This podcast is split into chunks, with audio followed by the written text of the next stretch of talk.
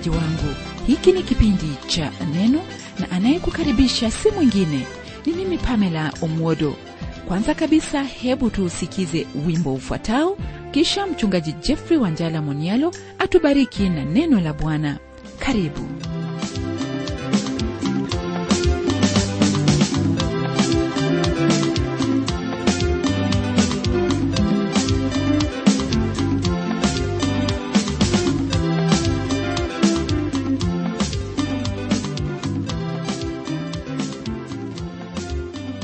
langu kwamba bwana amekuwa pamoja nawe na zaidi ya yote umeendelea kuona ukuu wake na baraka zake maishani mwako kwani yeyote anayemtegemea huyo ni lazima ataziona baraka zake na zaidi ya yote atauona mkono wake mwema ukiwa juu ya maisha yake. Mpendwa msikilizaji nina furaha kukualika kwenye kipindi chetu cha leo ili tuweze kuendelea kujifunza yale ambayo yanatuhusu kama watoto wa mungu. Hakuna njia yoyote ambayo sisi kama watoto wa mungu twaweza kufahamu yale ambayo yanatupasa isipokuwa kwa njia hii moja tu ya kujifunza neno lake mungu na zaidi ya yote kulitenda hilo ambalo tumejifunza. Twaendelea na somo letu siku hii ya leo ambalo latoka kwenye kitabu cha yakobo sura ya kwanza aya hiyo ya 19 hadi 22 neno lake bwana latuambia hivi kwenye aya ya 19 haya mnajua ndugu zangu wapenzi basi kila mtu na awe mwepesi wa kusikia bali si mwepesi wa kusema wala kukasirika. Kwa mujibu wa hili ambalo neno la mungu latuambia hapa ndugu yangu ni wazi kwamba maneno haya hayawalengi wale watu ambao hawajamjua yesu kristo kama mwokozi wao bali yanakulenga wewe pamoja nami sisi ambao tumekombolewa kwa hiyo damu ya mwana kondoo yani yesu kristo. Na ni kwa msingi huo ndipo twashauriwa kwamba tuwe wepesi wa kusikia. Huenda utajiuliza swali hili.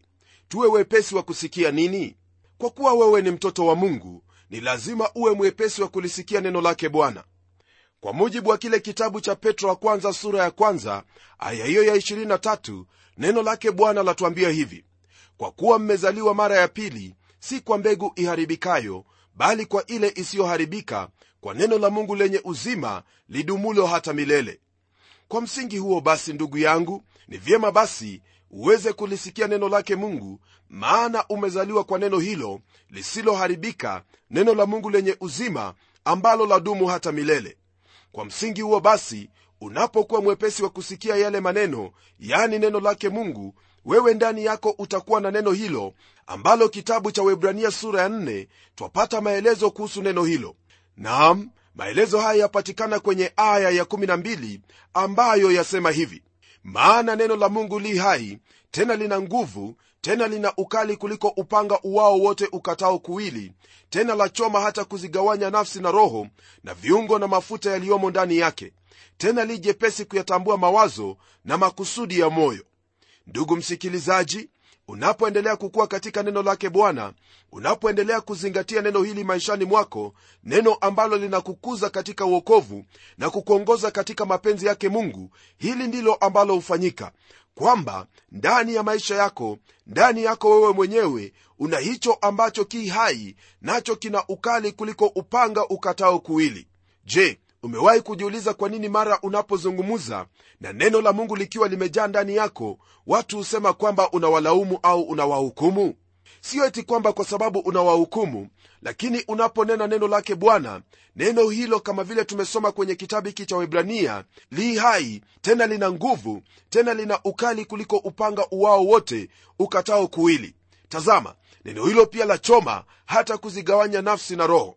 Hii ina maana kwamba mara tu unapolizungumza neno lake bwana basi neno hilo laingia kazini na kufanya hilo ambalo lahitajika. Lakini kwa wale ambao hawajalipokea neno hili yaani wale ambao hawajaokolewa naye bwana yesu kristo hawawezi kulipokea neno hili ndiposa linasisitiza kwa kusema kwamba yakobo hawaandikii wale ambao hawajampokea yesu kristo bali anawaandikia hao ambao wamemwamini yesu kristo hii ni kwa kuwa ndugu msikilizaji mwanadamu wa tabia ya asili hayapokei mambo ya roho wa mungu maana kwake huyo ni upuzi wala hawezi kuyafahamu kwa jinsi ya rohoni. Waweza kusoma maandiko haya kwenye kitabu cha wakorintho wa kwanza sura ya pili aya hiyo ya 14 ndugu mpendwa mambo mengine yote ambayo yanamuhusu mungu mara nyingi huonekana kuwa ni upuzi kwa wale ambao hawajaliamini neno lake bwana au wale ambao hawajampokea yesu kristo. Lakini kwako wewe kwa kuwa umezaliwa upya katika roho yako wewe wayapokea maana una roho wake mungu ambaye anakusaidia kufahamu kwamba haya ndiyo maneno yenye uzima uzima wa milele. Kama vile nimetangulia kusema wewe kama mtoto wa mungu una roho wake mungu ambaye anaishi ndani yako ili aendelee kukufundisha kuhusu neno lake. Na hapa mimi nataka ufahamu kwamba muumba wa ulimwengu huu na mkombozi wa wenye dhambi waliopotea anataka kuzungumza nawe kupitia kwenye neno hili yani biblia naye yakobo hapa ndipo anapotwambia kwamba tuwe wepesi wa kusikia yani tuwe macho tuwe watu ambao twalisikia neno lake mungu kwa upesi tena kwa haraka mno na zaidi ya yote kuelewa lile ambalo neno lake bwana linalotwambia ili tuweze kulitenda. Tunahitaji kuwa watu walioamka kweli kweli watu waliochangamka ndani ya mioyo yetu na tuwe tayari kabisa kulisikia neno la mungu. Naam neno la mungu kwenye aya hii laendelea kwa kutwambia kwamba tusiwe wepesi wa kusema. Naamini kwamba ndugu msikilizaji mungu alitupa masikio mawili na kinywa kimoja kwa sababu kuna jambo maalum tena jambo ambalo latufaa kabisa kwa yeye kufanya hivyo. Kuna hatari kubwa kwa mtu yeyote ambaye hupenda kunena mno. Kule kunena kwingi hata kabla mtu hajaelewa mambo sawasawa kwaweza kumsababishia shida kubwa sana kwa sababu mengine ambayo yaweza kuyanena huenda hata hana msingi au uhakika kuhusu jambo hilo ambalo anajaribu kunena kwalo. Mpendwa msikilizaji kumbuka kwamba mungu amekupa masikio mawili ili uweze kusikia mara mbili na kuelewa mara mbili na kutafakari hilo ambalo umelisikia viwavyo kabla ya kinywa chako kunena mara moja. Nitakupa mfano mmoja kuhusu kijana mmoja. Naam kuna huyu kijana mmoja aliyepelekwa kwa huyu aitwaye sokrates mwanafilosofia aliyeishi kitambo sana na aliyesifika sana kwa wakati wake. Mara tu huyu kijana alipofika mbele ya yule mwalimu alianza kunena na aliendelea kunena kwa muda kama wa dakika kumi hivi naye huyu mwalimu alikuwa akimtazama tu huku amenyamaza.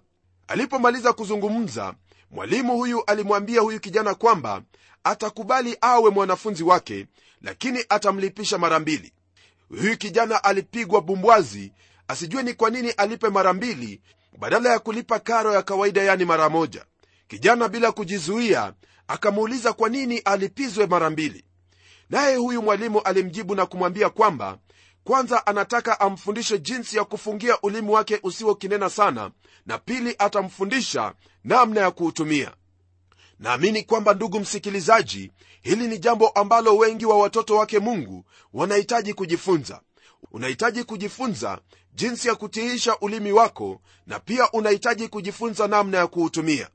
Ndiposa hapa mtume yakobo anatufundisha kwamba tuwe wepesi wa kusikia lakini si wepesi wa kunena. Naam tunahitaji kama wakristo kuwa waangalifu sana ili tusije tukawa kama watu ambao hawalielewi neno la mungu katika hilo ambalo wanalinena. Katika maisha haya kuna watu wengi ambao wamejipata katika shida mbalimbali mbali, kwa sababu ya kunena mambo mengi tu ambayo hawana msingi wayo wala kuyaelewa. Nam wewe kama mtoto wa mungu inakupasa uwe mwangalifu kabisa uwe mwenye hekima kama nyoka lakini uwe mpole kama njiwa.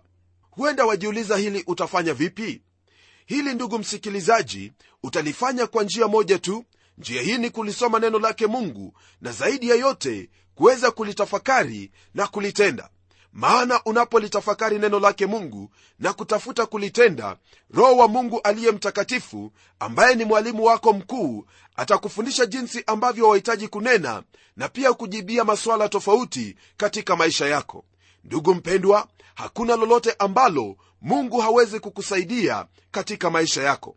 Lililopo ni wewe kulisikia neno hili na kulitia moyoni mwako kwamba kama vile neno la mungu limetuhimiza uwe mwepesi wa kusikia na utumie masikio yako mawili kusikia na kisha unene mara moja tu neno ambalo lafaa kwa wakati huo.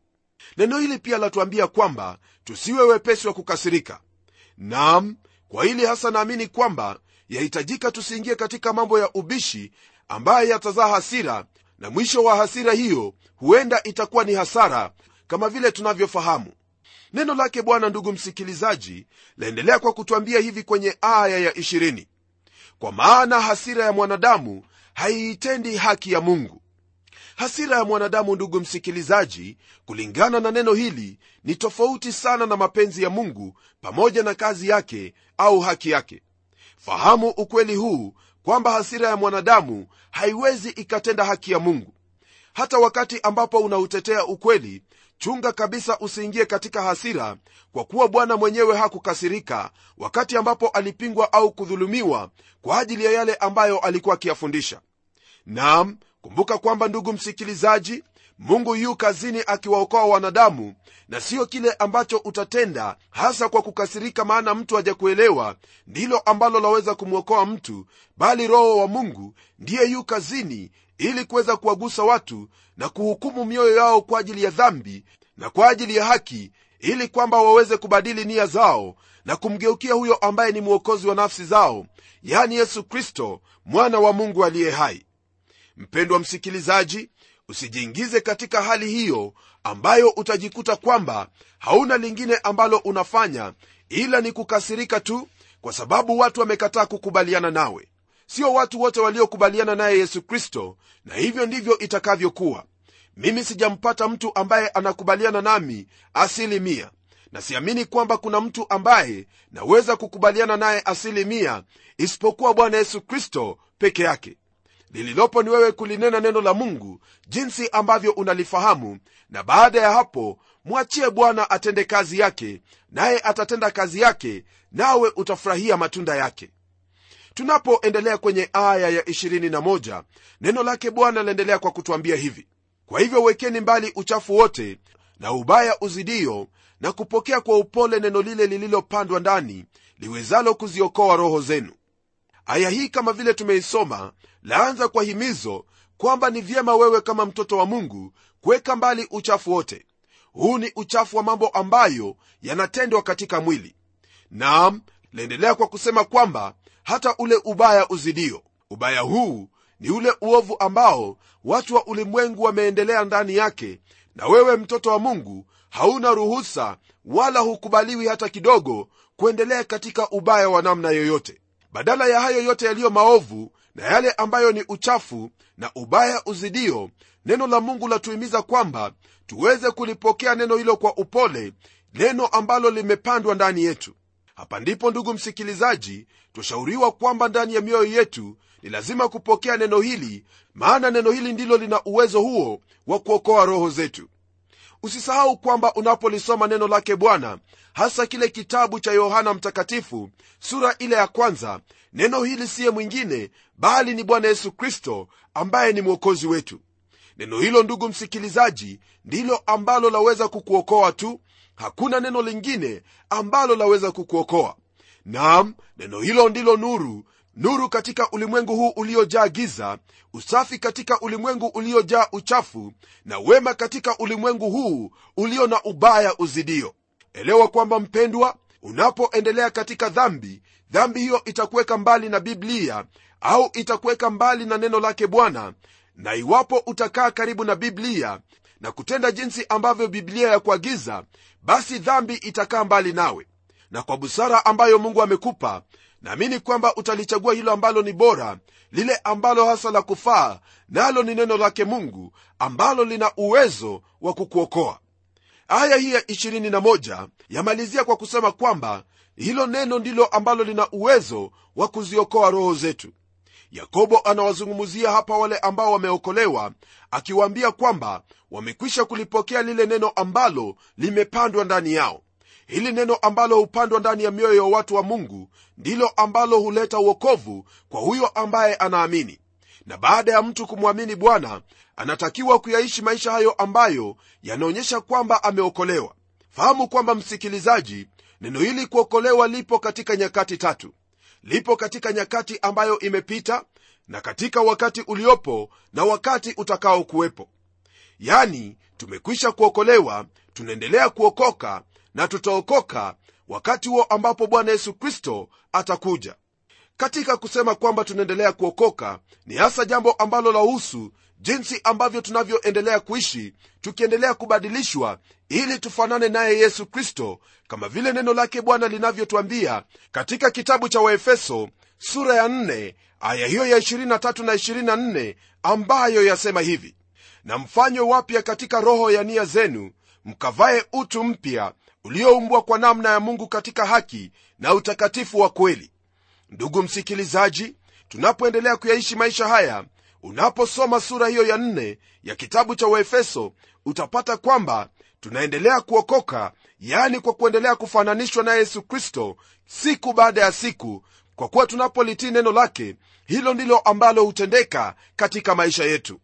Nami naamini kwamba msikilizaji kuna huo uwezekano kwamba twaweza kuwa watakatifu waweza kuwa mtakatifu kadri ya vile ambavyo unakaa karibu na neno lake mungu na kuendelea kulisoma na kulitii katika maisha yako.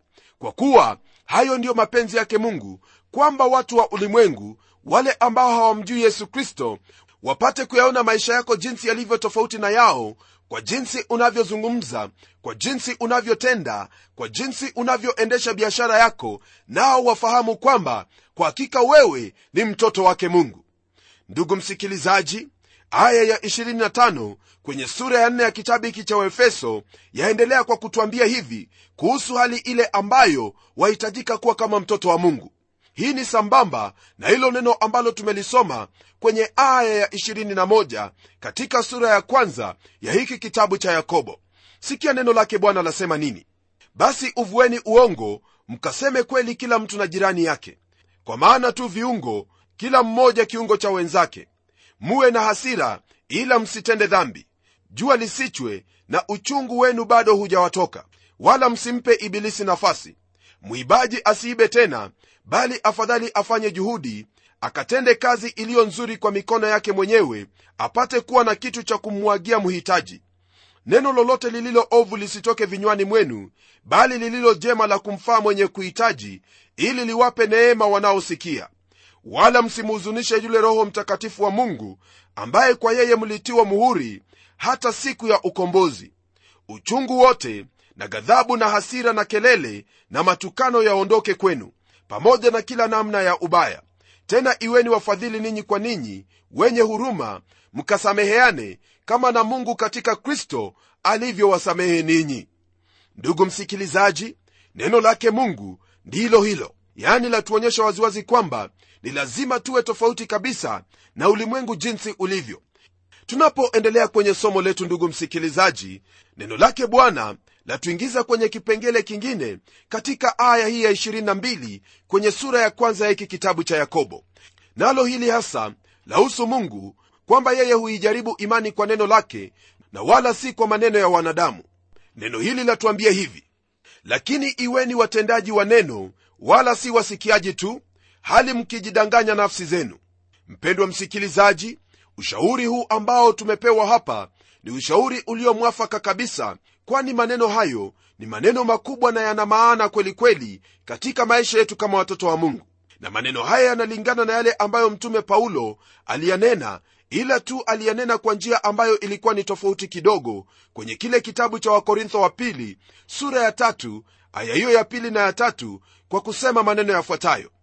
Ninyi ndinyi barua yetu iliyoandikwa mioyoni mwetu inajulikana na kusomwa na watu wote.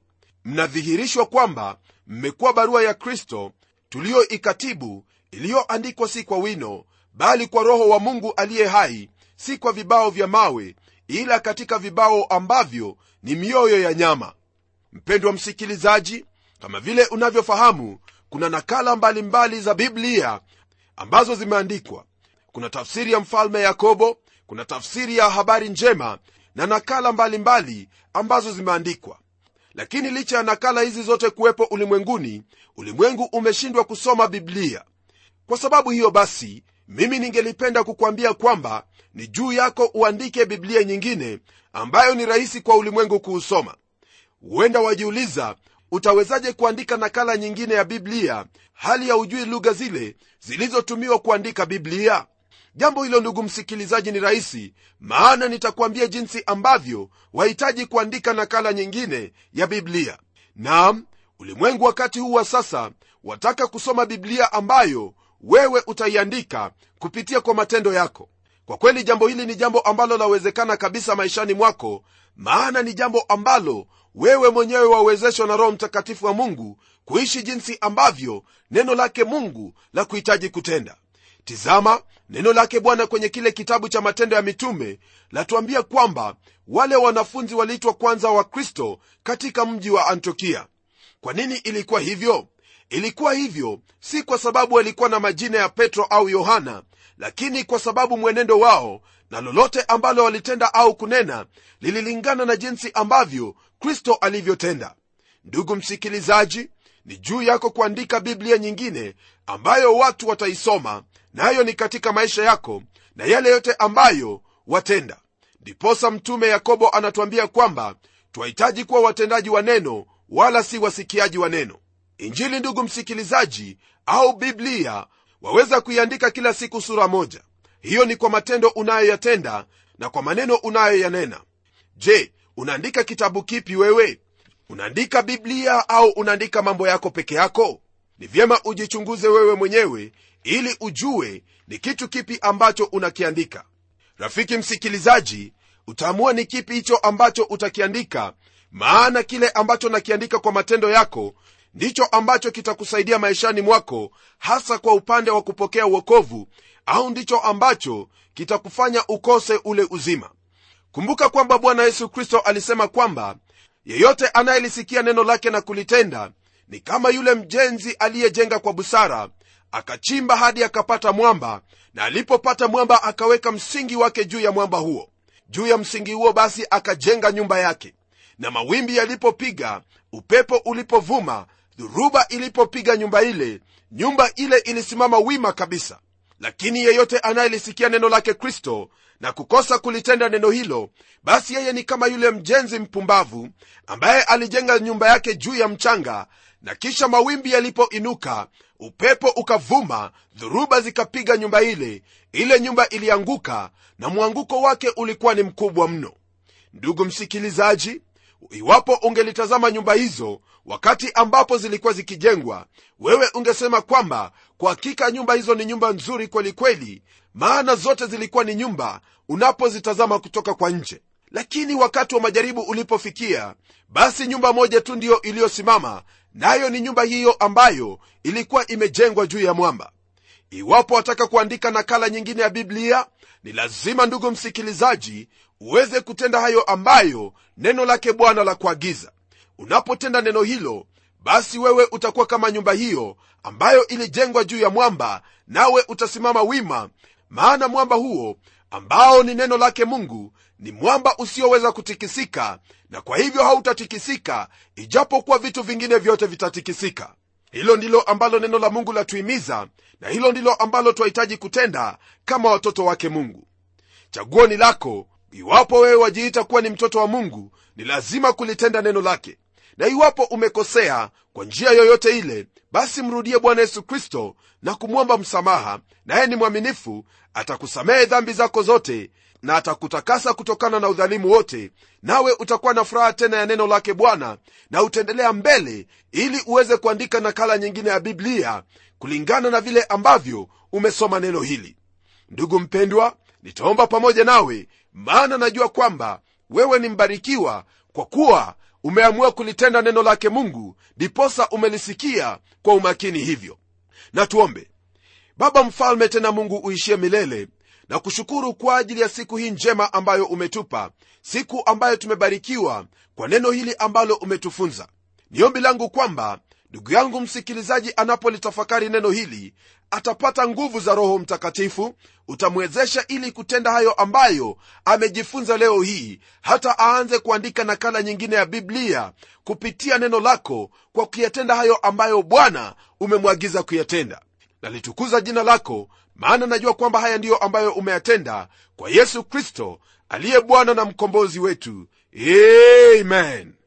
Ndugu msikilizaji bwana yesu kristo akubariki maishani mwako unapoendelea kumtazama katika kila jambo hasa kwamba akusaidie kutenda neno hili maana kuna faida kubwa katika kutenda mapenzi yake mungu yaliyo kwenye maandiko haya hadi kipindi kijacho na kutakia heri na baraka zake mwenyezi mungu katika jitihada zako zote hasa kwa kulitii neno hili. Mimi ni mchungaji wako jofre wanjala munialo na neno litaendelea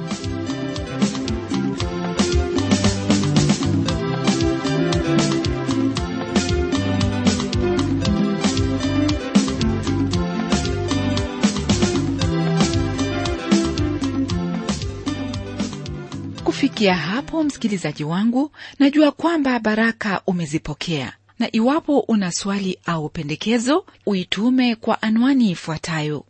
Transworld radio sanduku la posta ni 21514 nairobi kisha uandike code namba ambayo ni 00505 kenya.